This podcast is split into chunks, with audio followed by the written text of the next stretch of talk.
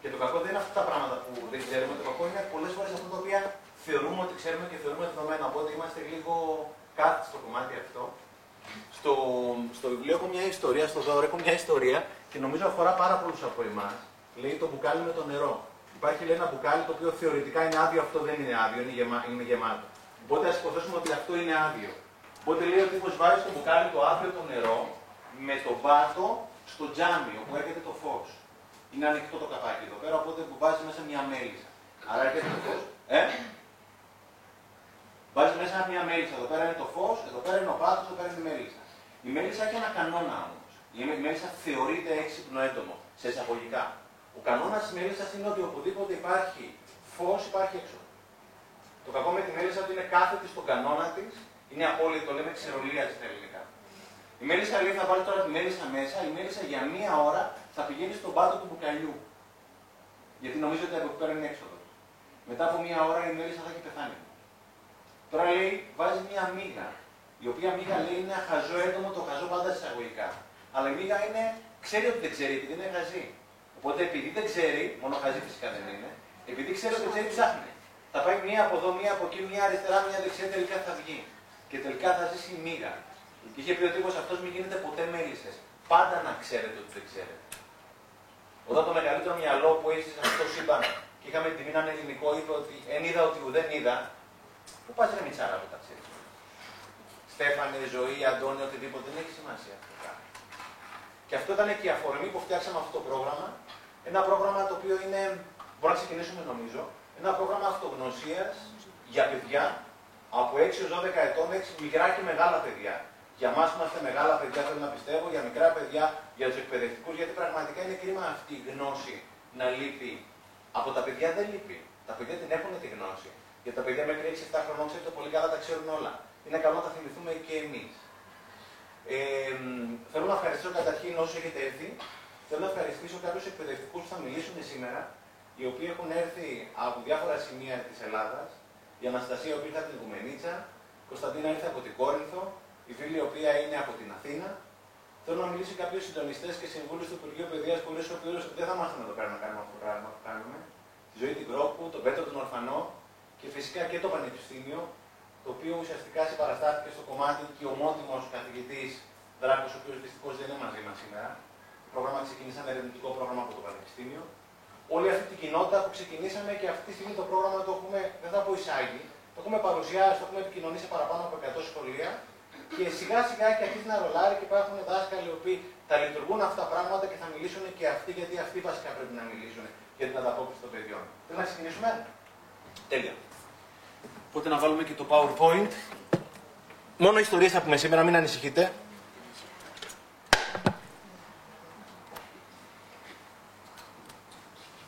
Θέλει κάποιος να ρωτήσει κάτι μέχρι να ξεκινήσουμε; Διευκρινίσει οτιδήποτε; Ένας ένας. Ο παρακαλώ. Ναι, ναι. Βεβαίως.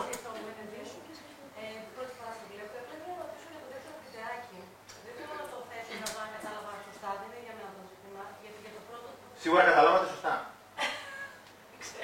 Ο καθένα, οτιδήποτε καταλαβαίνει, ο καθένα το έχει καταλάβει πάρα πολύ σωστά.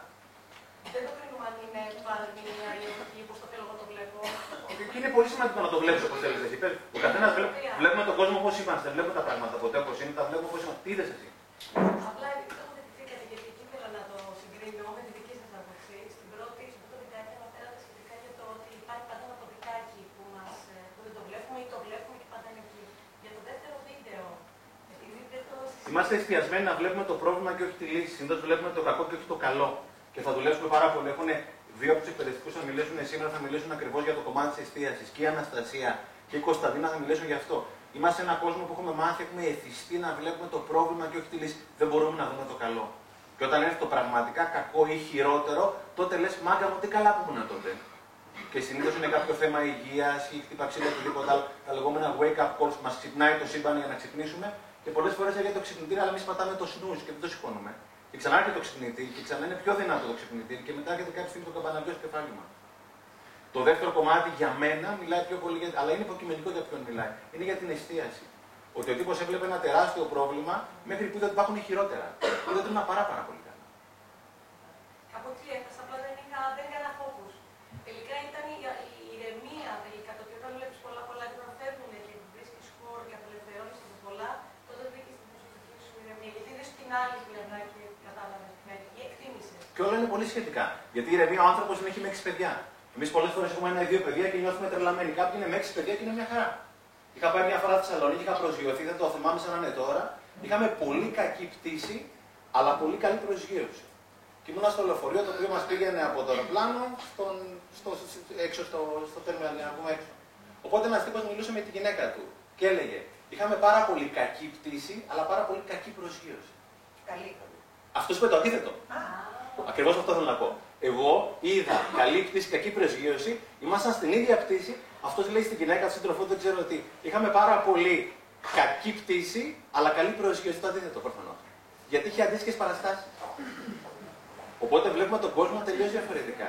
Είναι η κλασική ιστορία που είχαν πάει, είχα, στεναχωριόμουν που δεν είχα παπούτσια, μέχρι που είδα κάποιον που δεν είχε πόδια. Οπότε σήμερα θα μιλήσουμε για τις συνήθειες αυτές. Ελπίζω να σα καλύψω και παρακάτω, αλλά οτιδήποτε ξανά. Αλλά ξε, βλέπουμε ο καθένας τα πράγματα ξεχωριστά, γι' αυτό και είμαστε όλοι μαζί και μόνο όλοι μαζί, αν μπορέσουμε, θα τα δούμε τα πράγματα σωστά.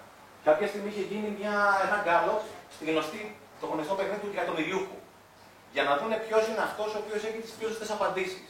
Το γνωστό εκατομμυριούχο, ξέρετε το τηλεπαιχνίδι, όπου κάποια στιγμή ζητάς ε, τον ειδικό, τον Α, τον Β κτλ. Στατιστικά είναι η γνώμη του κοινού.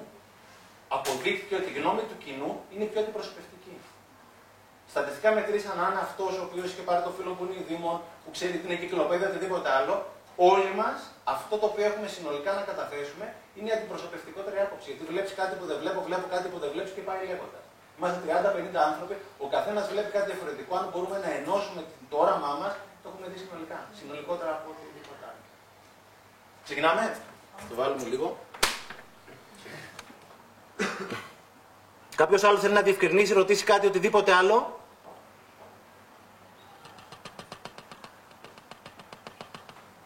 Τέλεια.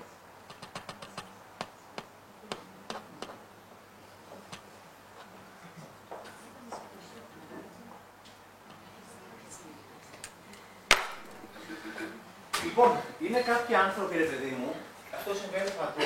Το πρόγραμμα αυτό είναι για τα παιδιά, αλλά τα παιδιά κάνουμε ό,τι κάνουμε εμεί. Και είναι ψευδέστηση ότι το παιδί μου θα κάνει κάτι εάν δεν το κάνω εγώ. Οπότε ουσιαστικά αυτό το πράγμα το έχουμε κάνει απλά σε μικρού, μεγάλου, όλου του ανθρώπου. Είναι κάποιοι άνθρωποι λοιπόν οι οποίοι, ρε παιδί μου, τα έχουν όλα. Για κάποιο λόγο του βλέπει, έχουν χαρά, έχουν επιτυχία, έχουν αυθονία. Αν θέλετε μόνο κλείστε κινητά τηλέφωνα για να μα διακόψουν. Ε. Τέλεια. Είναι κάποιοι άνθρωποι, ρε παιδί μου, που τα έχουν όλα. Για κάποιο λόγο έχουν επιτυχία, έχουν χαρά, έχουν λεφτά, έχουν αυθονία. Τα πράγματα τους πηγαίνουν μόνιμα καλά. Δεν ξέρουμε τι κάνουν. Και καμιά φορά αυτοί οι άνθρωποι λέμε ότι έχουν άσχολο. Ή απλώς λέμε ότι είναι πολλόφαρτοι, γιατί δεν ξέρουμε τι κάνουν. Και είναι και κάποιοι άλλοι άνθρωποι οι οποίοι τα πράγματα δεν τους πάνε καλά. Είναι λες και τους έχουν μουτζώσει συνέχεια. Ταλαιπωρούνται, κουράζονται, δυσκολεύονται, δεν τους φτάνουν τα λεφτά, δεν τους φτάνει ποτέ ο χρόνος. Μια δυσκολία είναι η ζωή τους μόνιμη. Η δεύτερη θα σου πούνε ότι η ζωή για μένα είναι ένα κουπί. Ένα μόνιμο κουπί. Άρα πάνω υπάρχουν οι άνθρωποι που έχουν την εύκολη ζωή, σε εισαγωγικά το εύκολη, και υπάρχουν οι άνθρωποι που έχουν την δύσκολη ζωή. Και δυστυχώς τα νούμερα είναι εις βάρος των πολλών. Η εμπειρία δείχνει ότι είναι μόνο το 10% που είναι αυτοί οι ευλογημένοι οι κολόφαροι. Αν με ρωτάτε εμένα είναι 5% δεν κάνει 10%. Το υπόλοιπο 90 με 95% ταλαιπωρούμαστε, δυσκολευόμαστε, συνέχεια ζοριζόμαστε. Ψάξαν λοιπόν και βρήκανε ποια είναι η λύση για αυτά τα πράγματα. Εν τω μεταξύ το γαμό το ποιο είναι ότι και οι μεν και οι δε έχουν παρόμοιες ικανότητες. Και οι μεν και οι δε έχουν παρόμοιες σπουδές. Και οι μεν και οι δε είναι έτοιμοι και καθαροί άνθρωποι. Και οι μεν και οι δε εργάζονται σκληρά από αυτούς τους δύο κατηγορίες. Αλλά για κάποιο λόγο οι μεν έχουν τη ζωή που θέλουν ενώ οι δε δεν την έχουν. Ψάξαν λοιπόν να βρουν τη λύση μέσα από την εμπειρία και μέσα από έρευνα οτιδήποτε άλλο. Και στη ζωή γενικώς τα πράγματα είναι πραγματικά απλά. Εύκολα δεν είναι, αλλά είναι απλά. Εμείς τα έχουμε κάνει σύνθετα και μπερδεμένα. Όταν τα απλοποιήσουμε, αρχίζουν και και πιο εύκολα κιόλας. Βρήκαν λοιπόν ότι αυτοί οι άνθρωποι που έχουν τη ζωή που θέλουν έχουν κάτι πάρα, πάρα πολύ απλό. Κάτι το οποίο φαινομενικά το περνάμε και λίγο του, δεν δίνουμε και σημασία. Έχουν τι σωστέ, απλές, μικρές, φαινομενικά ασήμαντες καθημερινές συνήθειες. Ξαναλέω. Οι κολόφαρτοι ευλογημένοι αυτοί που έχουν τη ζωή, που καμιά φορά λέμε το γιατί να μην έχω αυτό το πράγμα που κάνει αυτό. Έχουν τις σωστές, απλές, μικρές, φαινομενικά ασήμαντες καθημερινές συνήθειες. Τη ζωή μου δεν την ορίζω, αλλά ορίζω τις συνήθειές μου, οι οποίες με ακρίβεια ορίζουν τη ζωή μου. Ψάξαμε λοιπόν και βρήκαμε τις συνήθειες αυτές και βρήκαμε ότι είναι 13 αυτές οι συνήθειες που θα μου φέρουν τη ζωή αυτή που θέλω. Ούτε 100, ούτε 1000, ούτε ένα εκατομμύριο, είναι 13 συνήθειες. Δηλαδή, ρε φιλαράκι, αν κάνουμε τα 13 πράγματα, θα έχουμε μαγικά τη ζωή που θέλουμε, η απάντηση είναι ναι. Θα έχουμε μαγικά τη ζωή που θέλουμε. Ζωή που θέλω δεν σημαίνει ζωή χωρίς προβλήματα. Είτε που στο μάτι δεν βγαίνει, ούτε έβγαινε, ούτε βγαίνει, ούτε πρόκειται να βγει ποτέ. Δηλαδή λέμε ότι έχει κανόνες και συνταγές η ζωή, έχει πάντα κανόνες και συνταγές η ζωή. Δεν θέλουμε να δούμε, δεν θέλουμε να ξεβολευτούμε. Μας αρέσει το παραμύθι να φταίει το ποντικάκι οτιδήποτε άλλο. Εγώ είμαι ο καλός, ο βασιλιάς, το τυρί, το ποντικάκι φταίει. Λοιπόν, σήμερα δεν θα δούμε 13 συνήθειες λόγω χρόνου, θα δούμε 4 ή 5 από αυτές και θα σα πούμε μαζί με τους εκπαιδευτικούς που είναι εκεί άνθρωποι που κάνουν τη δουλειά, πώς ακριβώς αυτές οι συνήθειες έχουμε περάσει ή θα θέλαμε να τις περάσουμε στα παιδιά στη σχολεία και όχι μόνο. Αυτή είναι η πρώτη συνήθεια. Θέλει κάποιος να δει τι βλέπει; Κάποιος; Κάποιος πετάει μπάλα μπάσκετ στην μπασκετ. Τέλεια. Κάποιος πετάει μια μπάλα μπάσκετ. Διακρίνεται λίγο από τη φυσιογνωμία αυτού του άνθρωπου τι είναι. Είναι παπάς. Είναι πραγματικό πρόσωπο. Είναι ένας άνθρωπος ο οποίος, εγώ πηγαίνω στη, μένω στα νότια προάστια, πηγαίνω στην κλειφάδα πολύ συχνά και τρέχω. Είναι ένας παπάς ο οποίος πραγματικά έρχεται με τα ράσα και καμιά φορά βαράει σουτάκι και μετά φεύγει. Είναι από τους πιο χαρούμενους, ευγενικούς, γεμάτους ενέργεια ανθρώπου που έχω δει ποτέ στη ζωή μου. Φίλοι μου, αυτή είναι η πρώτη συνήθεια. Η κίνηση. Τι αποτελεί επιστήμη; Η επιστήμη πλέον αρχίζει να πλησιάζει το νου υγιής εν σώματι. Ξέρανε πολύ καλύτερα οι αρχαίοι πρόγραμμα τι λένε. Τι αποδεικνύει. 30 λεπτά κίνηση την ημέρα τι κάνουν. Μειώνουν το άγχος κατά 50%. Μειώνουν την κορτιζόλη. Η κίνηση, ό,τι κίνηση εσύ θέλεις, θες περπάτημα, τρέξιμο, χορό, κολύμπι, ποδήλατο, ό,τι εσύ γουστάρεις. Μειώνει το άγχος κατά 50%. Τι άλλο κάνει η κίνηση; Εκτοξεύει τις ενδορφίνες σου. Ενδορφίνες είναι χαρά, υγεία. Ζαχαρούλα τώρα σε είδα. Τι κάνεις καρδούλα μου; Η Ζαχαρούλα Καραβάλα είναι εξαιρετική συντονίστρια του Υπουργείου Παιδείας. Είναι αυτοί οι τρεις συντονιστές και όχι μόνο οι οποίοι ουσιαστικά οφείλουμε το ότι έχει ξεκινήσει το πρόγραμμα εδώ πέρα στη σχολεία. Ευχαριστώ πολύ, Ζαχαρούλα μου Το κομμάτι κίνηση είναι πάρα, πάρα πολύ σημαντικό. Ρίχνει το άγχος 50%. Εκτοξεύει ενδορφίνες κατακόρυφα. Υγεία, ευεξία, χαρά. Οι άνθρωποι αυτοί δεν έχουν θέματα υγείας. Δεν χρειάζεται να πας στο γιατρό τα κινήσεις συστηματικά. Είναι η ενέργειά τους μέχρι το Θεό. Τι άλλο κάνει η κίνηση; Χτίζει αυτοεκτίμηση. Την ώρα που τρέχεις, κινείσαι, περπατά, δεν χρειάζεται γυμναστήριο ή να σε bodybuilder, παιδιά. Απλά πράγματα. Την ώρα που κινείσαι ουσιαστικά δεν κάνεις κάτι καλό. Κάνεις κάτι καλό για τον εαυτό σου. Δίνει αυτοεκτίμηση στον εαυτό σου. Και θα δείτε παρακάτω, η αυτοεκτίμηση είναι το καλύτερο πράγμα που υπάρχει στον κόσμο. Δεν υπάρχει τίποτα καλύτερο από την αυτοεκτίμηση. Από την αυτοεκτίμηση ξεκινάνε όλα. Τι άλλο κάνει η κίνηση; Βοηθάει το μυαλό σου να κατεβάσει ιδέες. Κάθε φορά που περπατάς, τρέχεις ή οτιδήποτε άλλο. Γεια σας. Ο εγκέφαλός σου παράγει νέα εγκεφαλικά κύτταρα, νέους νευρώνες. Γίνεσαι πιο έξυπνος. Εμείς οι παλιοί που έχουμε προλάβει το δυναμό, ουσιαστικά η κίνηση είναι το δυναμό του οργανισμού. Τι άλλο κάνει η κίνηση; Η κίνηση ουσιαστικά μειώνει μακροπρόθεσμα την πιθανότητα για καρκίνο από 30 μέχρι 70% ανάλογα με την τυπολογία. Μειώνει την πιθανότητα για Alzheimer 70%. Υπάρχει ένα καταπληκτικό βιβλίο, λέγεται Spark, το οποίο γράψει ένα Αμερικάνος τύπος, ο οποίος είναι δεκαετής. Ε, το είχε βασί. Είναι καταπληκτικό βιβλίο. Είναι δεκαετής έρευνες για την κίνηση. Το να κινούμε δεν είναι κάτι το οποίο είναι καλό ή χρήσιμο για τον οργανισμό. Το να κινούμε είναι κάτι το οποίο για τον οργανισμό μου είναι απαραίτητο. Είναι τόσο απαραίτητο όσο και ο ύπνος. Το ξαναλέω. Η κίνηση για τον οργανισμό μου είναι τόσο απαραίτητη όσο είναι και ο ύπνος. Ήμουν χθε στο Στίβο Η επόμενη φωτογραφία είναι χθεσινή στο στίβο της Γλυφάδας. Πανδαιμόνιο με τα πιτσιρίκια. Χαμός. Προπονούνται χαρούμενα, υγιή πιτσιρίκια, με αυτοεκτίμηση, που δεν κλείνουν, που ανοίγουν. Η κίνηση από μόνη θα φέρει τη μισή ζωή που ονειρευόμαστε. Και θα σας πω και τι κάνουμε με τα σχολεία. Αλλά πρώτα πρώτα το κάνουμε εμείς. Δεν μπορούμε να πηγαίνουμε τα παιδιά συνέχεια στα μπαλέτα, στα ποδόσφαιρα και εμείς να καθόμαστε στο καναπέ. Τα παιδιά μας δεν κάνουν ποτέ αυτό το οποίο τους λέμε, αλλά κάνουν πάντα αυτό το οποίο κάνουμε. Αυτή είναι η αλήθεια. Λέω αυτό που ξέρω, αναπαράγω αυτό που είμαι. Αυτά τα κάνουμε εμείς για να τα κάνουν τα παιδιά μας, τα κάνουμε και μαζί με τα παιδιά. Το παιδί μας κάνει αυτό που κάνουμε και εμείς. Εάν δεν μας αρέσει αυτό που κάνει το παιδί μας, 9 στα 10 το κάνουμε και εμείς. Ένας από τους γονεί ή κάποιος από τον πολύ πολύ κλειστό. Θα σας δείξω τι κάνουμε με τα παιδιά, το έχουμε ξεκινήσει στα σχολεία. Ζαχαρούλα κάποια σχολεία στη δική σου την περιφέρεια που το έχουν ξεκινήσει. Μιλούσα με την Άννα από τη Λικοποριά και μου έλεγε τα αποτελέσματα. Θα δείτε ένα βιντεάκι, είναι το μόνο βιντεάκι το οποίο δεν είναι υποτιτλισμένο, οπότε απολογούμε γι' αυτό. Είναι ένα πρόγραμμα που ξεκίνησε από τη Σκωτία. Κάποιοι μπορεί να μην μιλάτε αγγλικά, οπότε θα σας πω σε δύο λεπτά γιατί λέει το βιντεάκι. Το πρωί τα παιδιά με το που πηγαίνουν στο σχολείο και αντιλαμβάνομαι τώρα με το πρόγραμμα του Υπουργείου Παιδείας είναι λίγο δύσκολο πώς θα γίνει, τι ώρα θα γίνει. Με το που πηγαίνουν τα παιδιά στο σχολείο τα ξαμολάνε και τρέχουν. 15 λεπτά τα ξαμολάνε και τρέχουν. Κάνουν το λεγόμενο daily mile, ένα μίλι περίπου, το οποίο είναι και κάτι παραπάνω από 1,5 χιλιόμετρο. Όταν μπαίνουν τα παιδιά στην τάξη είναι άλλα παιδιά. Έχει ανέβει η αυτοεκτίμηση, έχει ανέβει η συγκέντρωση, είτε έχει πέσει η βία, οτιδήποτε άλλο. Η κίνηση θα σας φέρει τη μισή ζωή που θέλετε και αυτές οι νύχε δεν χτίζονται από τη μια μέρα στην άλλη. Όποιος θέλει να κάνει αυτά τα πράγματα, έλεγε το University of London ότι θέλει τρεις εβδομάδες, θέλει 21 μέρες προκειμένου μια νέα συνήθεια να γίνει οτοματίστη, να γίνει αυτοματισμός. Γυρίσανε πίσω και είπαν δεν θέλει 21 μέρες, τελευταίες έρευνες λένε θέλει 66 μέρες για να γίνει αυτοματισμός. Ένα μήνα θα πιεστείς, το δεύτερο μήνα θα σου είναι πιο δύσκολο να μην τρέξεις, να μην περπατήσεις παρά να το κάνεις. Κάποιοι από εδώ πέρα κινείστε συστηματικά κάθε μέρα. Θα να σηκώσετε χέρια. Άρα να φύγω, δεν υπάρχει κανένα λόγο να κάνω εδώ πέρα. Κινούμαστε ή εργαζόμαστε; Όχι, βεβαίως. Βεβαίως. Παιδιά είναι όπως το λέω. Αυτοί που κινείστε, το βλέπετε, το νιώθετε. Είναι το καλύτερο αντικαταθλιπτικό η κίνηση. Έχει αποδειχτεί, μπορώ να σας μιλάω για την κίνηση αιώνε. Έχει αποδειχτεί ότι στο δίμηνο η συστηματική κίνηση είναι πιο αποτελεσματική από τα πιο βαριά αντικαταθλιπτικά. Έχει αποδειχτεί κλινικά αυτό το πράγμα.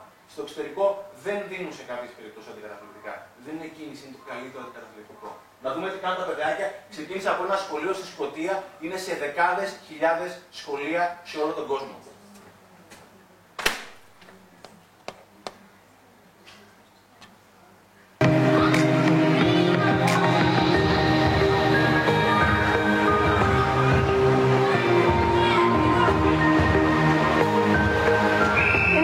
Hertfordshire, physical activity is one of our top public health priorities, and we know that building habits really early on makes a big difference to a child's future. The Daily Mile is a really good project because it's free to implement, and um, our schools tell us that it's really easy to set up. Basically, involves running around for 15 minutes every day, which works out at about a mile. And the important thing about it is that it's really good fun and it's good for health, but it also makes a big difference in the classroom as well. Benefits to the children are enormous. They are much fitter than they've ever been before. They've got a lot more energy, they're healthier, they're getting the fresh air right through the winter, so we're out there in the snow, the frost, and the ice, and they love it. They absolutely love it. I enjoy the running the mile because it helps with you get to talk to your friends, you feel a lot fitter, and you get fresh air. At our school, the Daily Mile has had a very positive impact, not just in terms of the children's fitness, but on their behaviour as well. I love that you can just you don't have to think about things and you can just relax with it and you you can like see how the progress you've got and yeah it just makes you fitter on the whole run. So we introduced the Daily Mile at Westfield Primary School because we wanted our children to be more active. We knew that sedentary behaviour was bad for their health and we wanted to get our children to move more. It's had a really positive impact on the children so far.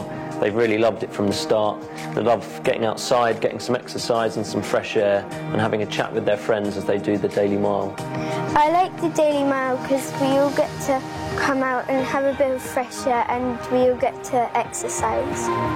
I think other children should do the Daily Mile because so that they might do um, a bit better in tests and they can get like more fresh air and be outside more.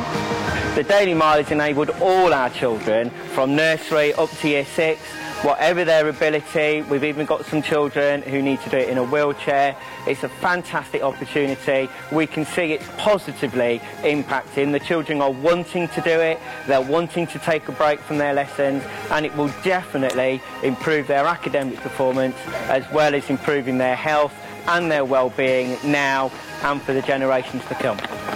I really enjoy it because it's helping our fitness and our health and it will make us better people when we're older. My brother and sisters are twins. Sometimes my brother can run faster than me, but that's only when I'm a bit tired. It's got that like feel good factor after you do it and you know that you've done it and you can be proud of yourself.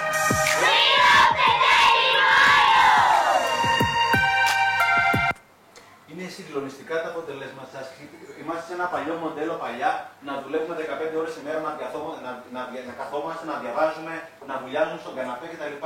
Η κίνηση, η ξεκούραση, η σωστή εργασία με σωστά breaks χωρίς κινητά τηλέφωνα. Το κινητό τηλέφωνο σου κλέβει όλη τη ζωή. Αποδεικνύει ότι είναι πολύ πιο παραγωγικά τα μοντέλα αυτά. Αυτό εδώ πέρα ουσιαστικά δεν είναι το σημαντικότερο πράγμα ζωής του IQ σου οτιδήποτε. Είναι η ενέργειά σου και η κίνηση χτίζει ασύλληπτη ενέργεια. Και την ξεκινάνε, δεν είναι τυχαίο που το κάνουν το πρωί στα σχολεία. Το πρωί η κορτιζόλη, ο ορμόνη του άγχους είναι στα ύψη. Οπότε ουσιαστικά θες το πρωί να τη σκοτώσεις την κορτιζόλη, επιτρέψτε μου την έκφραση να τη σκοτώσει. Οπότε το πρωί η άσκηση είναι ακόμα πιο αποτελεσματική από οποιαδήποτε άλλη μέρα. Οπότε ένα από αυτά τα πράγματα μου έλεγε μια συνάδελφος, μια διευθύντρια σχολείου που είναι στην ε, περιφέρεια της Αχαρούλας, το έχουμε ξεκινήσει στη δικοποριά Ιδέα, μου λένε πιο ζωντανά παιδιά. Εγώ δεν θέλω να εκμεύσω του εκπαιδευτικούς ότι είναι καλά. Λέω ρε, εσύ αν παίζουμε είναι καλό, μου λέει είναι καλό. Λέω πες μου εσύ, να μην σου λέω εγώ. Μου λέει τι να σου πω, ρε Στέφανε. Είναι πιο ζωντανά τα παιδιά. Δηλαδή λέω μπαίνουν στα είναι πιο ξύπνια. Ξυπνάει, ξυπνάει ο οργανισμός, ανάβει ενέργεια.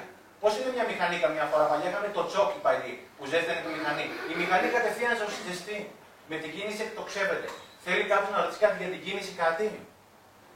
Θυμάμαι παλιά σε κατασκηνώσεις και λοιπά με το που ξυπνάγαμε, πιτσιρίκια τώρα μιλάμε εδώ και 40 χρόνια. Ε, η, πρώτη, μου- η πρώτη δουλειά ήταν έξω όλη η γυμναστική. Και το κάναμε και παλιά, το θυμάμαι στα σχολεία. Όχι όμως, δεν θυμάμαι αν ήταν πρώτη ώρα, αλλά θυμάμαι ότι βγαίναμε και αυτό δεν το κάνουν πια οι γυμναστές. Δίνουν παιχνίδια, δίνουν δεν ξέρω τι. Και το κακό δεν είναι το από- κάνουν. ναι. Δηλαδή την παραδοσιακή κλασική γυμναστική. Και όπως λέει η κυρία Δράκο, είναι, δεν είναι δουλειά του γυμναστή αυτό το πράγμα, είναι δουλειά όλων μας. Καμιά φορά έχουμε αφήσει ότι αυτό είναι δουλειά του γυμναστή. Αυτό είναι δουλειά όλων μας. Τα 15 λεπτά είναι το μήνυμο απαραίτητο, είναι αναγκαίο. Τώρα βάζεις το προγράμμα του Υπουργείου και τα λοιπά, πώς θα βρεθεί ο χρόνος, το ξέρετε καλύτερα εσείς πώς και αν θα βρεθεί. Αλλά είναι απαραίτητο και στη ζωή σας. Βάλτε την κίνηση, θα αλλάξει τη ζωή σας. Το ξεκινήσαμε με τα παιδιά συγκλονιστικά αποτελέσματα. Πάμε σε δεύτερη κίνηση. Δεύτερη άσκηση, μάλλον. Η δεύτερη Να κάνω μια παρατήρηση. Παρακαλώ, κυρία Δράκο. Αυτό Το βιντεάκι, το καταπληκτικό, δύο πράγματα μου έκαναν εντύπωση. Το ένα ήταν ότι στο, στο, στο τέρμα, στον τερματισμό των παιδιών υπήρχε κάποιος που τους έδινε το χέρι και τους επιτράπευε. Μμμ. Δηλαδή ήταν πάρα πολύ σημαντικό και πρέπει να ήταν από διαφορετικά σχολεία, έτσι. Μάλλον ναι. Ναι, γιατί ήταν διαφορετικοί άνθρωποι. Και το δεύτερο, άλλο τέτοιο παρατηρη- παρατήρησα ότι τα παιδιά γενικά ήταν πιο αδύνατα από τα ελληνόπουλα. Έχετε δίκιο.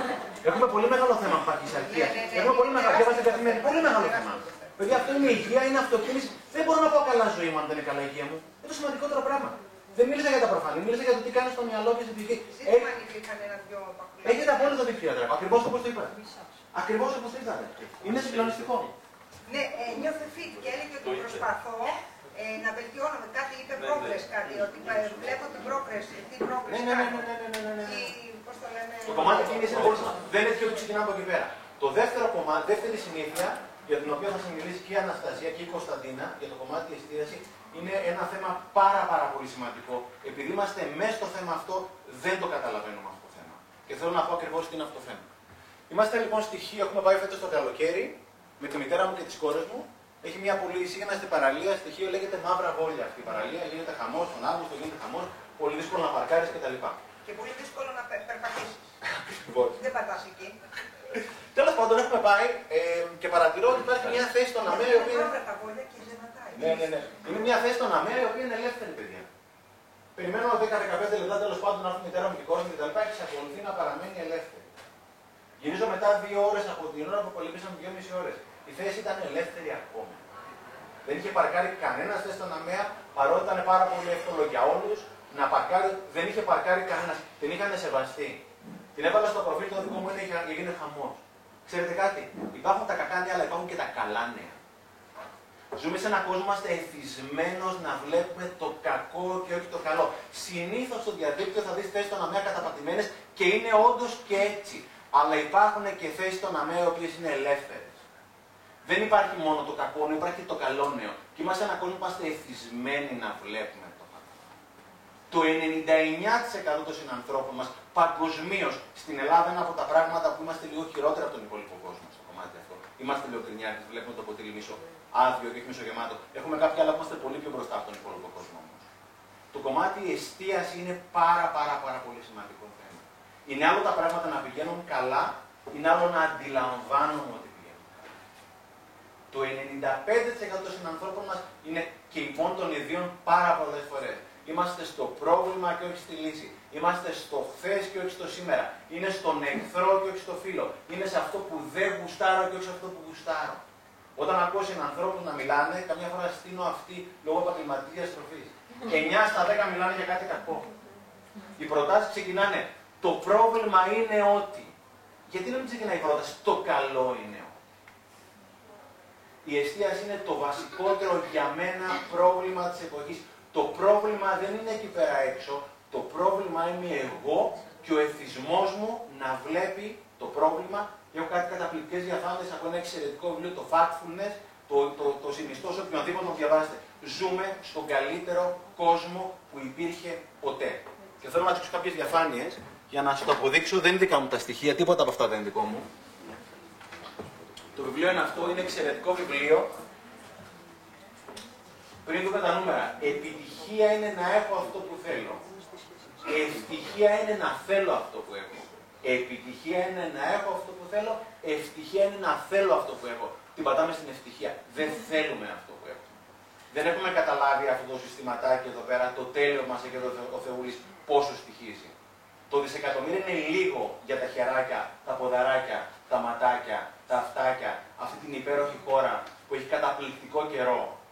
Σήμερα μια από τι ελάχιστε. Συνήθως ο εξωτερικός έχετε ζήσει, έτσι είναι ο καιρό. Ο κόσμος στο εξωτερικό έχει κατάθλιψη κυρίως λόγω του καιρού. Ζούμε σε μια χώρα που υπάρχει ειρήνη και ξέρουμε τα παιδιά μας θα βρούμε να κοιμούνται ειρηνικά το κρεβάτι, στο κρεβάτι το πρωί. Δεν θα είναι διαμελισμένα όπως θα ήταν στη Ζούμε σε μια χώρα που έχουμε δημοκρατία. Οι παλιοί που έχουμε προλάβει την κατορία, ξέρετε πολύ καλά, δεν θα μπορούσαμε να λέμε αυτό το οποίο λέγαμε. Έχουμε εξαιρετικές συνθήκες και βεβαίως πρέπει να δουλέψουμε να τις κάνουμε καλύτερε. Θέλω να μοιραστώ κάποια πράγματα μαζί σας. Για το παγκόσμιο είναι αυτά. Ποσοστό ακραίας φτώχειας από το 1800 μέχρι σήμερα πέφτει δραματικά. Ο κόσμος ουδέποτε ευημερούσε τόσο πολύ όσο σήμερα. Θα, αυτά είναι φωτοτυπίες από το βιβλίο και φωτογραφίες, γι' αυτό είναι και λίγο στραβά. Τα βγάλαμε το κινητό μου σήμερα το πρωί. Θάνατοι από φυσικές καταστροφές στο χαμηλότερο ιστορικό. Θάνατοι από αεροπορικά δυστυχήματα στο χαμηλότερο ιστορικό. Ξέρετε πόσοι άνθρωποι σκοτώνται από αεροπορικά δυστυχήματα. Χίλιοι, δύο άνθρωποι το, το χρόνο. Στο, στο σύνολο 2-3 δισεκατομμυρίων εισιτηρίων. Παλιά στην εταιρεία που είχαμε μια μεγάλη διαφημιστική εταιρεία, καπνίζαν τα παιδιά έξω. Οπότε ήταν δύο κοπέλες καπνίστρε που θα ταξιδεύαμε την επόμενη μέρα για ένα επαγγελματικό ταξίδι και λέγανε Φοβάμαι πάρα πολύ αύριο θα πέσει το αεροπλάνο. 10 εκατομμύρια άνθρωποι σκοτ πεθαίνουν το χρόνο από τσιγάρο. 2.000 μόνο από αεροπορικά δυστυχήματα. Λέω παιδιά, πλάκα μου κάνετε. Το είπατε; Βεβαίως. Μέσω προσδόκιμο. Ουδέποτε το προσδόκιμο ήταν τόσο ψηλό. Ουδέποτε ο αναλφαβητισμός ήταν τόσο χαμηλά. Ουδέποτε ήταν τόσο πολλά παιδιά εμβολιασμένα, παραπάνω από 80%. Παγκοσμίως. Θάνατοι από, από έναπλε συγκρούσεις. Το 1986 λέει υπήρχαν 64.000 πυρηνικές κεφαλές. Σήμερα είναι 15.000. Οι άλλοι που έχουν πάει; Μάλλον, μάλλον η συμφωνία μεταξύ Σοβιετικής Ένωσης και Αμερικής. Όχι, ενώ αυτές ήταν ενεργοποιημένες που πήγαν. Δεν το γνωρίζω αυτό το πράγμα. Κατά την περίοδο των τελευταίων 60 ετών, σχεδόν όλες οι Αφρικάνικες χώρες τη Νοτιού Σαχάρας απελευθερώθηκαν από τα πιοκρατικά καθεστώτα. Φυσικά έχουν, έχουν να περάσουν από τις χούντε, περάσαμε κι εμείς, αλλά προχωράμε βήμα-βήμα. Είμαστε θυσμένοι να βλέπουμε το κακό και όχι το καλό. Στην Αμερικάνικη επικράτεια τα τελευταία 20 ετία έχασαν τη ζωή τους λόγω τρομοκρατικής ενέργειας 3.000 άτομα, μέσω όρο 159 άτομα κατά έτος. Στη διάρκεια της ίδια περίοδου η κατανάλωση αλκοόλ προκάλεσε το θάνατο ενός το θάνατο 1,4 εκατομμυρίων ανθρώπων στην Αμερική. Ζούμε στον καλύτερο κόσμο που έχει ποτέ. Προσέξτε εδώ πέρα τη διαχρονική πορεία της εγκληματικότητας. Φθήνει. Στην Ευρώπη είναι ακόμα χαμηλότερα. Όταν όμως ρωτάνε τον κόσμο αν πιστεύει ότι η εγκληματικότητα αυξάνεται, αυτή είναι η απάντηση. Θεωρώ ότι η εγκληματικότητα αυξάνεται. Αυτή είναι η πραγματική εικόνα. Τα τελευταία 20 χρόνια έχει πέσει η εγκληματικότητα κατά 50% στις 20 πιο ανεπτυγμένες χώρες του κόσμου και στην Ελλάδα. Η προβολή από τα ΜΜΕ έχει όμως τετραπλασιαστεί. Και δυστυχώς πάντα υπάρχει ένας τρελός ο οποίος σκοτώνει, βιάζει οτιδήποτε. Εγώ που εστιάζω. Α μας πει κάποιος το πρόβλημα είμαστε εμείς οι ίδιοι. Δεν είναι το πρόβλημα. Είναι ο εθισμός μας να βλέπουμε και να διακρίνουμε το πρόβλημα σε οτιδήποτε. Ναι, καλά τα ναι, αλλά ναι, και από πίσω υπάρχει κάτι άλλο. Πάντα υπάρχει κάτι άλλο από πίσω. Το οποίο φιλαράκι σου κλέβει από τη ζωή σου. Δεν είμαστε για να είμαστε επιτυχημένοι, είμαστε για να είμαστε ευτυχισμένοι εδώ πέρα. Και κλέβουμε από τον εαυτό μας. Ήμουνα πρόσφατα στον Καναδά πριν από μια εβδομάδα και γύρισα. Το 72% των ανθρώπων είναι δυστυχισμένοι, δεν ευχαριστημένοι με τη ζωή και την εργασία. Στην Αμερική είναι το νούμερο, δεν είναι σε όλο τον κόσμο. Στην Αμερική υπάρχουν επισήμως 16,2 εκατομμύρια οι οποίοι έχουν Και κάθε 40 δευτερόλεπτα γίνεται μια αυτοκτονία. Είμαστε στα υψη, τα καλύτερα δυνατά που έχει ο κόσμος. Έχουμε να προσέξουμε πάρα πολύ την κλιματική αλλαγή. Είναι πολύ μεγάλο κίνδυνος. Δεν κινδυνεύει ο πλανήτης. Εμείς κινδυνεύουμε. Ο πλανήτης θα συνεχίσει. Οι δεινόσαυροι φύγανε. Κάθε φορά φύγουν και άνθρωποι. Αλλά κατά τα άλλα ο κόσμος πάει από το καλό στο καλύτερο. Και εδώ πέρα, επειδή το θέμα είναι η εστίαση και τι επιλέγω να βλέπω, θα σας μιλήσω για δύο εξαίρετοι εκπαιδευτικοί, τους οποίους παρακαλώ θα ήθελα να χειροκροτήσουμε. Έχουν έρθει από τα χώρο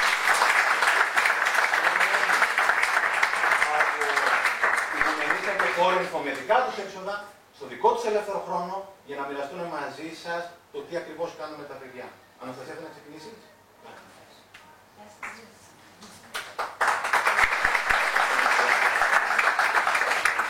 Ευχαριστώ πολύ. Στέφανο, ευχαριστώ εσένα προσωπικά και σήμερα. Από του 13 λοιπόν άξονε του Ναι Μπορώ, αυτό που εμένα με κέρδισε περισσότερο αφορά την εστίαση. Τη θετική εστίαση. Την πιο αισιόδοξη ματιά στη ζωή με απλά λόγια. Γιατί εγώ πιστεύω πω είναι αυτό που μα λείπει περισσότερο από τη ζωή μας και ότι αν αλλάξουμε ένα πράγμα, ας είναι αυτό. Γιατί αν αλλάξει αυτό, θα αλλάξει αυτόματα και η ζωή μας. Ή μάλλον θα αλλάξει ο τρόπος που εμείς ζούμε τη ζωή μας. Θα αλλάξει ο τρόπος σκέψης μας. Ε, κάναμε, θα σας πω πρώτα πώς ξεκίνησε όλο αυτό με τα παιδιά. Κάναμε μια συζήτηση. Ξεκίνησα να τους ρωτάω να μου πούν 15 καταπληκτικά πράγματα που συνέβησαν την προηγούμενη μέρα. Καταπληκτικά. Χρησιμοποίησα επίτηδες αυτή τη λέξη. Οι απαντήσεις έμοιαζαν ως εξής. Τι καταπληκτικό να γίνει κυρία, σχολείο, διάβασμα, βαρετά, όλα χάλια, είπε κάποιο. Και γίνομαι λίγο πιο συγκεκριμένη. Ε, τους λέω, κοιμηθήκατε στην βροχή χθες; Όχι βέβαια. Ε, δεν είχατε φαγητό, δεν είχατε καθαρά ρούχα, δεν είχατε παιχνίδια να παίξετε; Είχαμε όπως πάμε. Η μαμά σας δεν σας φίλησε φεύγοντας για το σχολείο; Μας φίλησε. Και ο παπάς. Τότε τους λέω, αυτά που μου δεν είναι καταπληκτικά. Σκεφτείτε ότι υπάρχουν παιδιά που δεν τρέχουν όλα αυτά. Δεν έχουν τη μαμά τους να τους περιφέρει τη φέρα, δεν έχουν το σπίτι τους, δεν έχουν το φαγητό που θέλουν όταν το θέλουν. Γιατί δεν μου τα είπε κανείς. Ένα παιδάκι είπε ότι είναι και λίγο συνηθισμένα όλα αυτά, γι' αυτό δεν σας τα είπα. Με προλαβαίνει μία μικρή κοπελίτσα, μια μαθήτρια και του απαντά συνηθισμένα για εμάς. Και έτσι ξεκινήσαμε με αυτό εδώ. Είναι ένα παράθυρο. Συμφωνήσαμε να έχουμε στο χώρο μας, εγώ εργάζομαι σε ένα κέντρο δημιουργικής απασχόλησης στην Μουμονίτσα. Συμφωνήσαμε να έχουμε στο χώρο μας ένα σημείο που θα, θα μας θυμίζει κάθε φορά που το κοιτάμε να παρατηρούμε όσο προσπερνούσαμε και να σκεφτόμαστε λίγο πιο θετικά πάνω σε αυτά. Να χαμογελάμε δηλαδή για πράγματα που μας συνέβαιναν και θα συνεχίσουν να μας συμβαίνουν, απλά εμείς δεν τα παρατηρούσαμε.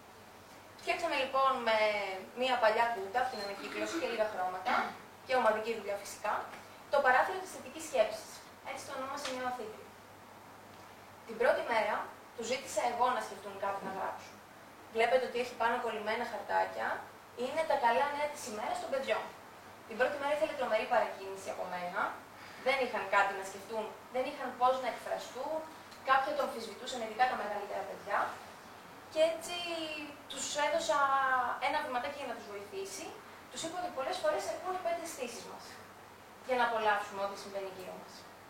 Ξεκίνησα λοιπόν δειλά-δειλά με κάτι όμορφο που γεύτηκαν, κάτι ευχάριστο που άκουσαν, που άγγιξαν, που είδαν.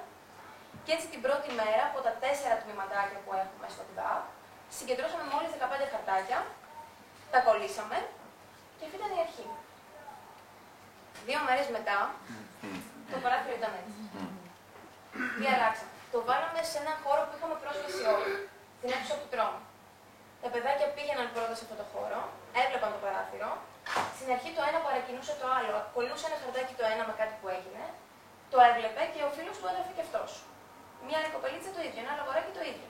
Και έτσι σε δύο μέρες μόλις, η φωτογραφία είναι πραγματική, το παράθυρό μας έγινε έτσι, χωρίς να αλλάξει τίποτα στη ζωή μας. Απλά άρχισαν τα παιδιά να καταγράφουν αυτά που συνέβαιναν και τελικά ήταν όντως ωραία.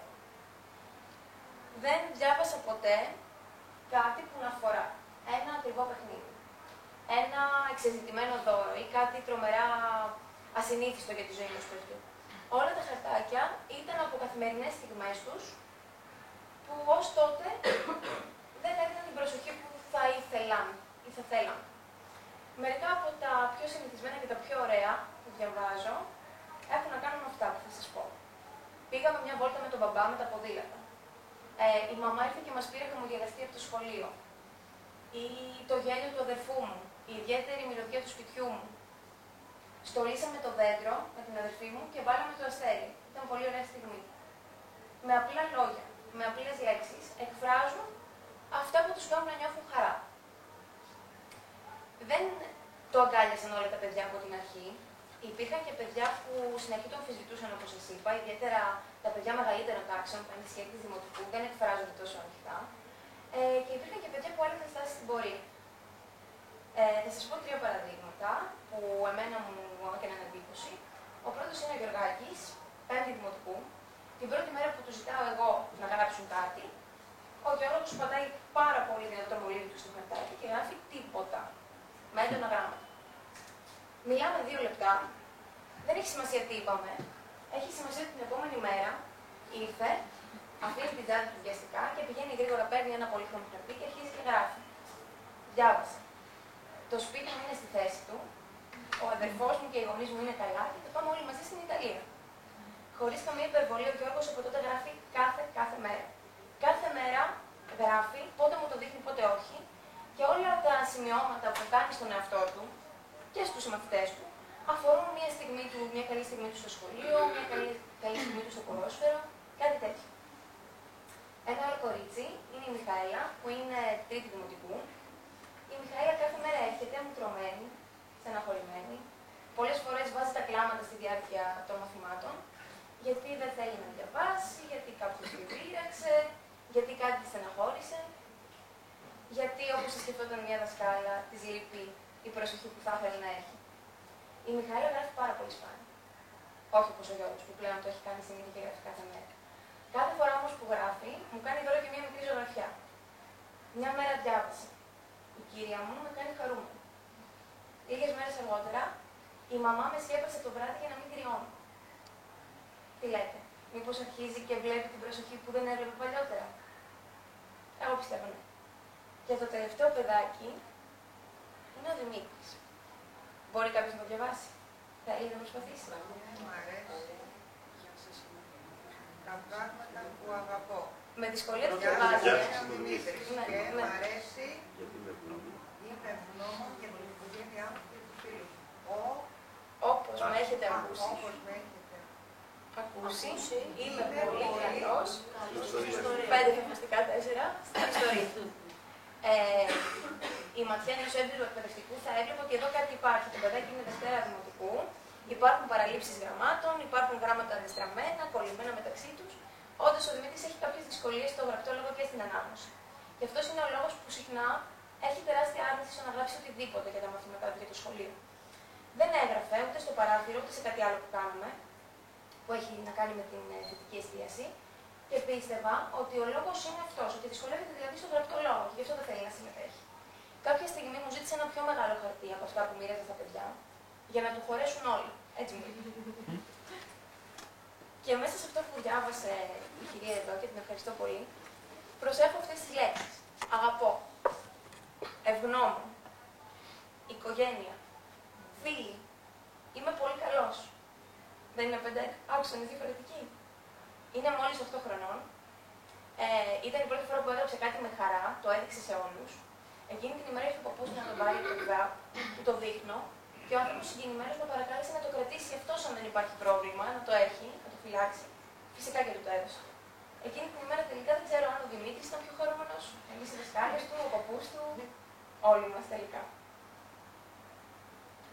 Και όταν τελειώσαμε με το παράθυρο, δεν τελειώσαμε, όταν μάλλον το παράθυρο έκανε τη δουλειά του και όταν μας ταρακούνησε λίγο και μας έκανε να σκεφτόμαστε πιο θετικά και να εστιάζουμε στα 10 καλά που συμβαίνουν γύρω μας και όχι στο ένα αρνητικό, που μέχρι τότε συνηθίζαμε. Είδαμε λοιπόν προηγουμένως ότι τα παραθυρόφυλλα ήδη γέμισαν με θετικές σκέψεις. Και όταν πια δεν χρειαζόμασταν παρακίνηση ένας από τον άλλον, γιατί αυτό το πράγμα έγινε συνήθεια στην καθημερινότητά μας, φτιάξαμε κάτι πιο προσωπικό. Είναι μερικά ημερολόγια. Ο Στέφανος τα λέει τετράδια θαυμάτων, μου αρέσουν και τα δύο. Ε, τα φτιάξαμε, τα αφήσαμε στον χώρο και τα παιδιά έπαιρναν το δικό τους όποτε το αισθάνονταν. Δεν τους τα μοίρασα δηλαδή ξεκινήσει σήμερα να γράφετε. Όποτε ήθελε ο καθένας, έπαιρνε ένα ημερολόγιο και το δούλευε με τον τρόπο που ήθελε. Εγώ απλά τους εξήγησα τι είναι. Τους εξήγησα ότι αυτά που γράφουμε στο παράθυρο και τα μοιραζόμασταν μεταξύ μας, τώρα μπορούν να τα γράφουν στο δικό τους προσωπικό τετράδιο. Την πρώτη μέρα πήραν 10 παιδάκια, την επόμενη άλλα 10, σήμερα έχουν όλοι το δικό τους. Κάποια παιδάκια γράφουν καθημερινά. Μόλις έρχονται, λίγο πριν φύγουν. Κάποια γράφουν και στο σπίτι, το παίρνουν μαζί τους για να το έχουν και τα Σαββατοκύριακα. Υπάρχουν παιδάκια που είναι πρώτη δημοτικού και δεν ξέρουν να γράφουν, οπότε ζωγραφίζουν τα ευχάριστα νέα της ημέρας.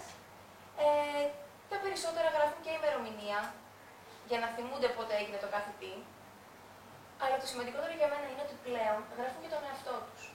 Δεν έχουν καν την ανάγκη να έρθουν να μου δείξουν τι έγραψαν. Γράφουν αυτά που συνέβησαν, τα σκέφτονται, τα ξαναδιαβάζουν πολλές φορές για τον εαυτό τους. Δεν χρειάζονται καν παρακίνηση από τους συμμαθητέ τους. Αυτά κάναμε. Το πρόγραμμα το δουλεύουμε εδώ και δύο μήνες. Μέσα σε δύο μήνες έχουμε δει τεράστια αλλαγή και στη συμπεριφορά των παιδιών και στη διάθεση των παιδιών και στη διάθεση των δασκάλων. Γιατί δεν γίνεται να μιλάμε για θετική εστίαση, για αισιοδοξία και, να... και εμείς οι ίδιοι να μην είμαστε μέρος αυτού. Εγώ πολλές φορές πιάνω, πιάνω και τον εαυτό μου, διαβάζοντά τα όλα αυτά που γράφουν και να συγκινούμε και να χαίρομαι πάρα πολύ. Και τελικά βλέπω ότι είναι τόσο απλό, τόσο ουσιώδες. Θα ήθελα να το κάνουμε όλοι, μακάρι να το έκαναν όλα τα σχολεία. Είναι το πιο σημαντικό από όλα αυτά που κάνει ένα σχολείο, να προσέχει την ψυχολογία των παιδιών. Ε, δίπλα από εμάς υπάρχει ένα σχολείο, το δεύτερο δημοτικό. Έκλεψε την ιδέα μας, την έκανα με έναν διαφορετικό τρόπο, αλλά επειδή είδα κάτι, δεν θα πω ακόμα τι, γιατί νομίζω ότι οι υπόλοιποι εκπαιδευτικοί έχουν παρόμοιες και πολύ ωραίες πρακτικές να μοιραστούν μαζί μας. Εγώ σας ευχαριστώ πολύ.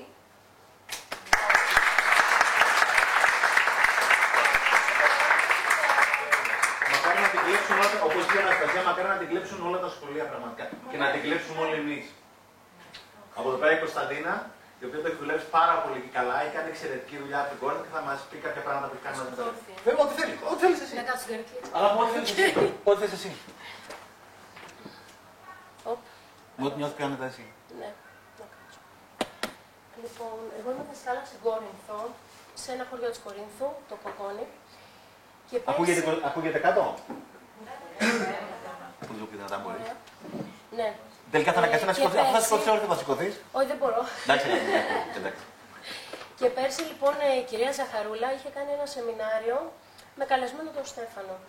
Εκεί λοιπόν μου δόθηκε η ευκαιρία να γνωρίσω το πρόγραμμα Ναι Μπορώ και μου δόθηκε επίσης η ευκαιρία ε, που έψαχνα καιρό να ασχοληθώ με τους μαθητές μου μ, για θέματα μ, αυτογνωσίας.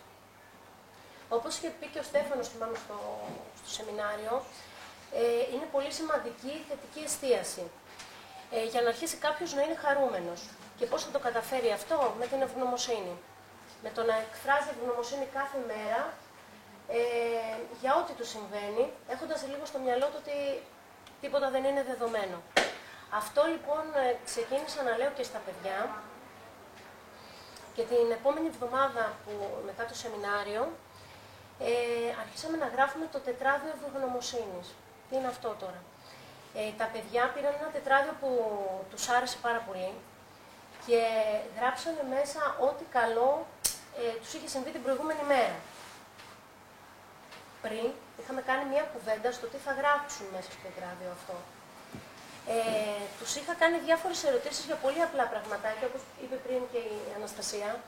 Αν έχετε γονείς, ε, έχετε σπίτι, σας, ε, έχετε φίλους, ε, πηγαίνετε σχολείο και έτσι λοιπόν τα παιδιά κατάλαβαν ότι μπορούν να γράψουν πολύ απλά πράγματα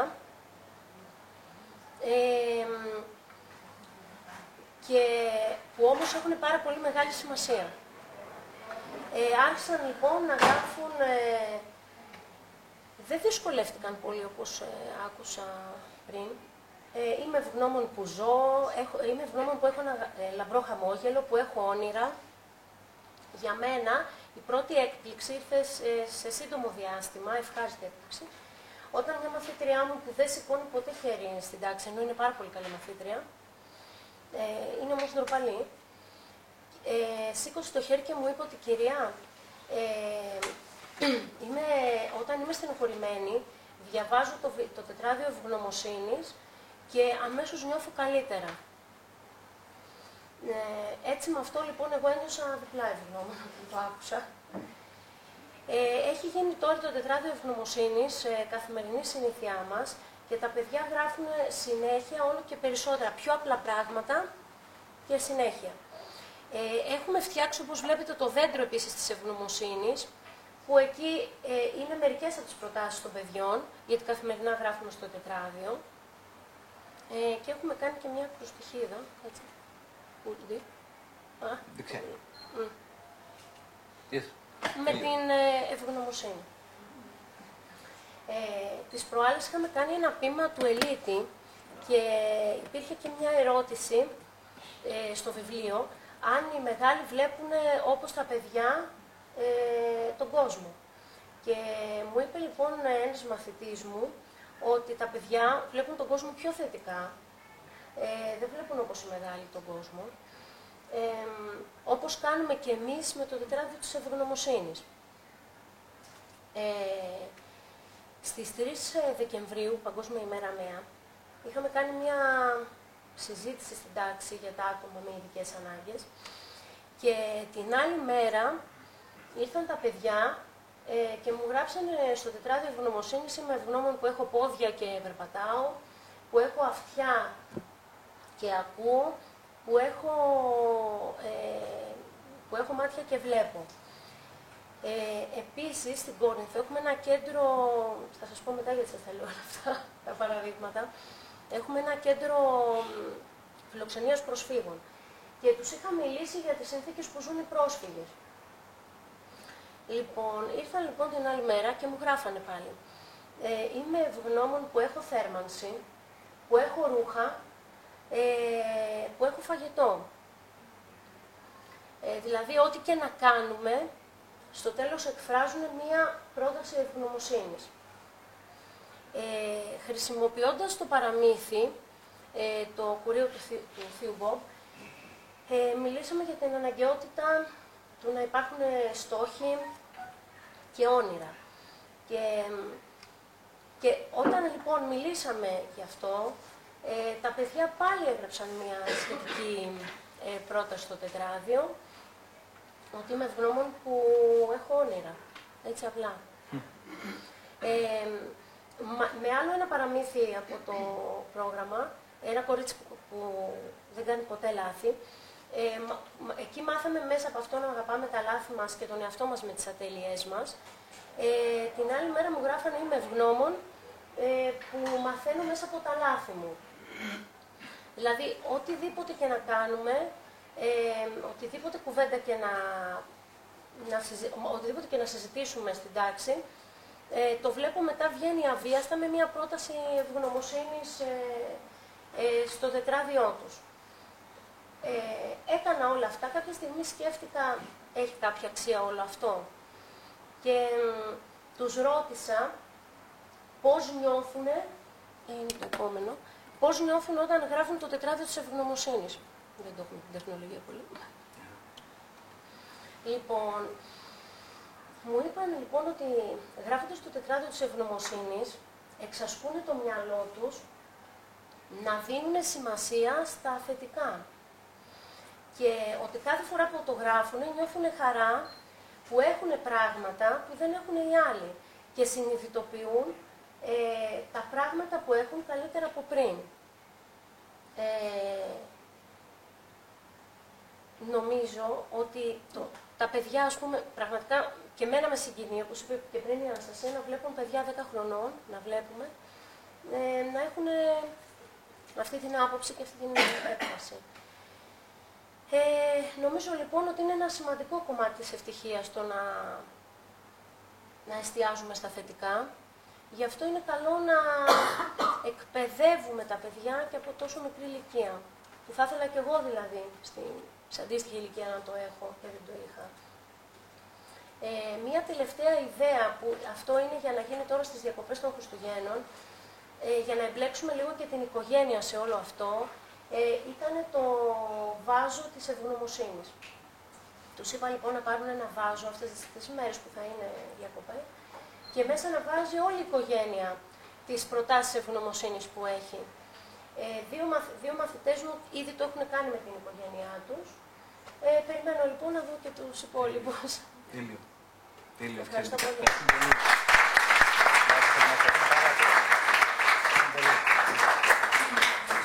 Κωνσταντίνα έκανε και άλλη μια μαγεία γιατί στην Ελλάδα, επειδή έχω ταξιδέψει στο εξωτερικό και έχω παρακολουθήσει αντίστοιχα προγράμματα στο εξωτερικό, έχω να καταθέσω και είναι η δική μου προσωπική άποψη. Μπορεί να κάνω λάθος, μπορεί και να μην κάνω. Έχουμε εξαιρετικό επίπεδο εκπαιδευτικών. Έχουμε εξαιρετικό επίπεδο εκπαιδευτικών. Οπότε έχω πάει με τη Ζαχαρούλα, με τη Ζωή, με τον Πέτρο, με τη Δέσποινα που έχουμε πάει και έχουμε μιλήσει εκπαιδευτικού. Είναι συγκλονιστικό το εκπαιδευτικό. Παντού υπάρχουν και εξαιρέσεις φυσικά. Τέλος πάντων η Κωνσταντίνα λοιπόν, επειδή δεν θα μιλήσουμε για όλες τις αξίες και τις συνήθειες, Είχα πάει, που είχε φωνάξει Ζαχαρούλα και είχα μιλήσει εκείνη την ημερίδα την εξαιρετική στην Κόρινθο. Κάποια στιγμή είχε παρακολουθήσει η Κωνσταντίνα, δεν είχαμε γνωριστεί αρκετούς εκπαιδευτικούς. Πάω μετά από περίπου 20-25 μέρες, πώς ήταν στο εκείνο το βιβλιοπωλείο. Ναι, Μετά, μετά από 20-25 μέρες έλεγα ουσιαστικά κάποιες ιστορίες για μεγάλους. Σηκώνει το χέρι μου, λέει πολύ καλά αυτά και δουλεύουν. Λέω εσύ που το ξέρεις. Μου λέει τα εφάρμοσα. Λέω ποτέ πρόλαβε. μου λέει ήρθατε στην ημερίδα, πήρα την ιδέα, το έκανα. Η τελευταία αξία, η σημαντικότερη είναι η δράση. Ή το κάνεις ή δεν το κάνεις. Αυτό θα το κάνω, να το κάνω, θα το κάνω εδώ, όταν, όταν ακούω όταν, να, θα και τα λοιπά, ξέχνα το. Αυτές είναι λέξεις, τώρα πετάω το ένα θέμα λίγο στο άλλο. Η δράση είναι σημαντικότερη αξία. Όταν ακούω όταν, θα, όποτε, ναι, αυτό και τα λοιπά, το χάνω δηλαδή. Δηλαδή λέω, αυτές οι λέξεις θα πρέπει να βγουν από το ελληνικό λεξικό. Ή το κάνεις ή το κάνεις. Κωνσταντίνο το έκανε. Το δοκίμασε, πήγε καλά. Θα μπορούσε να μην είχε πάει καλά. Και να σου πω και κάτι πηγαίνει και πάντα καλά. Αλλά συνήθως πηγαίνει καλά. Και το τετράδιο αυτό θαυμάτων εδώ πέρα που γράφουμε, εγώ το έχω από το 2007 συνέχεια μαζί μου. Εννοείται γράφω και τα προβλήματα. Δεν θέλω τυφλό, δεν στο θα τα μιλήσω. Αλλά έχει πει ο λαός, όταν μοιράζεται τη χαρά γίνεται διπλή. Όταν η λύπη τη μοιράζει γίνεται μισή. Το ίδιο και στον εαυτό σου όμως. Όταν αρχίζεις να γράψεις τη σκέψη για ένα πρόβλημα, κάποιος σε στεναχωρεί πάρα πολύ, όταν γράφεις ένα πρόβλημα στο τετράδιο, ξέρει τι έχεις κάνει. Έχεις ξεκινήσει και να το λύνει. Και δεν το έχεις καταλάβει. Γράφεις την εκφώνηση και λες: Νιώθω έτσι, κάνω έτσι. Με τίποτα δεν θέλουμε να εθελοτυφλήσουμε ή να αποφύγουμε τα αρνητικά συναισθήματα. Είναι όλα στη ζωή. Αλλά είναι πολύ σημαντικό να εστιάσω στο καλό. Είναι το βασικότερο θέμα που έχει ο κόσμος αυτή τη στιγμή. Και όταν λέμε εστιασμό, επειδή όπως είπε η Αναστασία και η Κωνσταντίνα, με τα εξαιρετικά παραδείγματα πραγματικά, είναι πού επιλέγω να εστιάζω. Πριν από ένα μήνα ήμουνα με μια συνεργάτηδα, θα με πήγαινε στο αεροδρόμιο. Κάνα μισή ώρα θα πετούσα στο εξωτερικό. Ήταν να μιλήσουμε για ένα θέμα. Άρχισε να μου μιλάει για το πρόβλημα. Λέω εντάξει, το ξέρω ρε παιδί μου, να πάμε στο τι προτείνουμε. Όχι, μου λέει κάτι να σου πω για το πρόβλημα. Για 29 λεπτά μιλούσαμε για το πρόβλημα. Λέω το ξέρουμε. Ασχολούμαστε με την εκφώνηση του προβλήματος, βάζω και εγώ τον εαυτό μου μέσα. 29 λεπτά και όχι με τη λύση. Δεν είμαστε εστιασμένοι στη λύση. Έχω χωρίσει πριν από 6 χρόνια με την πρώην γυναίκα, έχουμε δύο, την πρώην γυναίκα μου έχουμε δύο παιδιά. Στην αρχή είχαμε προβλήματα γιατί εστιάζαμε στα προβλήματα. Τώρα που εστιάζουμε σε αυτό που μας ενώνει, στα παιδιά μας, στο να είναι χαρούμενα και να είναι καλά τα παιδιά μας.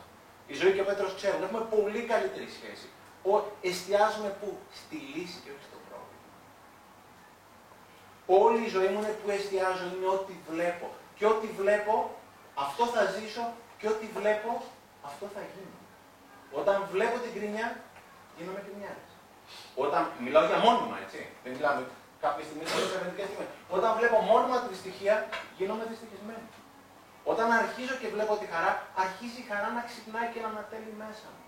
Εγώ αυτό το τετράδιο και εννοείται, όπως είπανε και η Κωνσταντίνα και η Αναστασία, μην το αφήσετε μόνο στα παιδιά. Έχω τετράδιο θαυμάτων από το 2007. Όποιο έχει πάρει το δώρο θα δει ότι κάτω γράφει ένα, ένα τετράδιο θαυμάτων.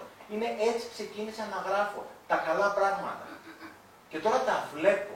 Ξυπνάω πολύ πρωί, ξυπνάω 5 ώρα το πρωί, είναι δική μου λόγια. Μέχρι τις 5 το πρωί θα σου γράψω 100 πράγματα που πήγαν καλά. Και μιλάω πολύ σοβαρά. Ότι πατούσαν τα πόδια μου, ότι πιάνα τα χέρια μου. Ότι είχα φορτίσει το κινητό μου το βράδυ. Ότι έβαλα την ανακύκλωση. Ότι έφαγα την μπάρα και πήγα στην τουαλέτα και τελείωσε σε δύο λεπτά. Και μιλάω σοβαρά ρε παιδιά. Έχω ένα φίλο που κάνει μία ώρα. Δεν εστιάζουμε σε αυτό το οποίο έχουμε. Είμαστε συνέχεια. Το πρόβλημα, το κακό είναι ότι να δούμε όμως το καλό γιατί από αυτό κρίνεται η ευτυχία μου. Και όταν δεν έχεις πραγματικά ελπίδα γιατί την, την έχεις κλέψει από μέσα σου, ποιος ο λόγος να σηκώσει το πρωί από το κρεβάτι; Με το ΑΠΑ δεν θα πας πουθενά. Ένας χαρούμενος και ευτυχισμένος άνθρωπος θα κάνει. Ένας χαρούμενος και ευτυχισμένος δεν κάνει ποτέ κακό πράγμα. Κάνει μόνο καλό. Ο εστιασμό είναι ο σημαντικότερος μη στη ζωή μου και δυστυχώς πάρα πολύ ακίμναστο. Βλέπω αυτό το οποίο έχω εθιστεί να βλέπω. Ή μας έχουν εθίσει να τα βλέπουμε. Ή έχουμε επιτρέψει να μας εθίσουν οι πράγματα. Είχα διαβάσει μία, μία είχα ακούσει, δεν θυμάμαι, γιατί η τηλεόραση, οι ειδήσεις και τα λοιπά, οι εφημερίδες δείχνουν, ε, μας δείχνουν μόνο κακά πράγματα.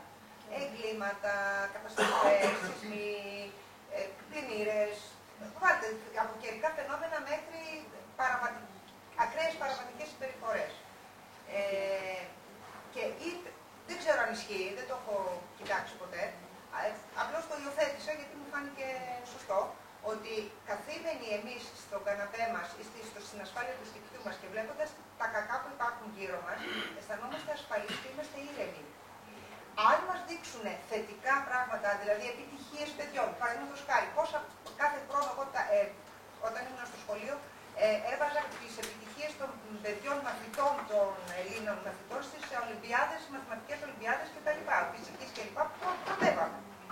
Ε, δημιουργεί αρνητικό κλίμα σε εμά γιατί εμείς δεν έχουμε τις επιτυχίες αυτές και οπότε με τις κακές ειδήσεις ο λαός βρίσκεται σε καταστολή. Δεν κινητοποιείται, δεν ενεργοποιείται να δημιουργήσει. Και είμαστε ελεγχόμενοι. Μ' άρεσε, το υιοθέτησα και γι' αυτό έχω κλείσει τηλεόραση. Σε ένα σπίτι η τηλεόραση δεν είναι κακή, απλώς είναι πολύ καλό οτιδήποτε κάνουμε. Η δεύτερη συνήθεια που δεν θα προλάβω να μιλήσω είναι επιλογή. Η τηλεόραση την επιλέγεις είναι πολύ καλό. Αν σε επιλέγει δεν είναι καλό. Το κινητό είναι εξαιρετικό εργαλείο, αν το επιλέγεις. Αν σε επιλέγει δεν είναι καλό. Ό,τι το έχεις είναι καλό, ό,τι σε έχει δεν είναι καλό. Η εστίαση είναι πάρα, πάρα πολύ σημαντική συνήθεια. Η εστίαση είναι όλη μου η ζωή, παιδιά. Ξεκινήστε με τα παιδιά σας, ξεκινήστε με τον εαυτό σας, θα αλλάξει η ζωή σας. Εύκολη χαρά. Μην περιμένετε να χτίσετε τον πύργο του Άιφελ για να χαρείτε. Και ένας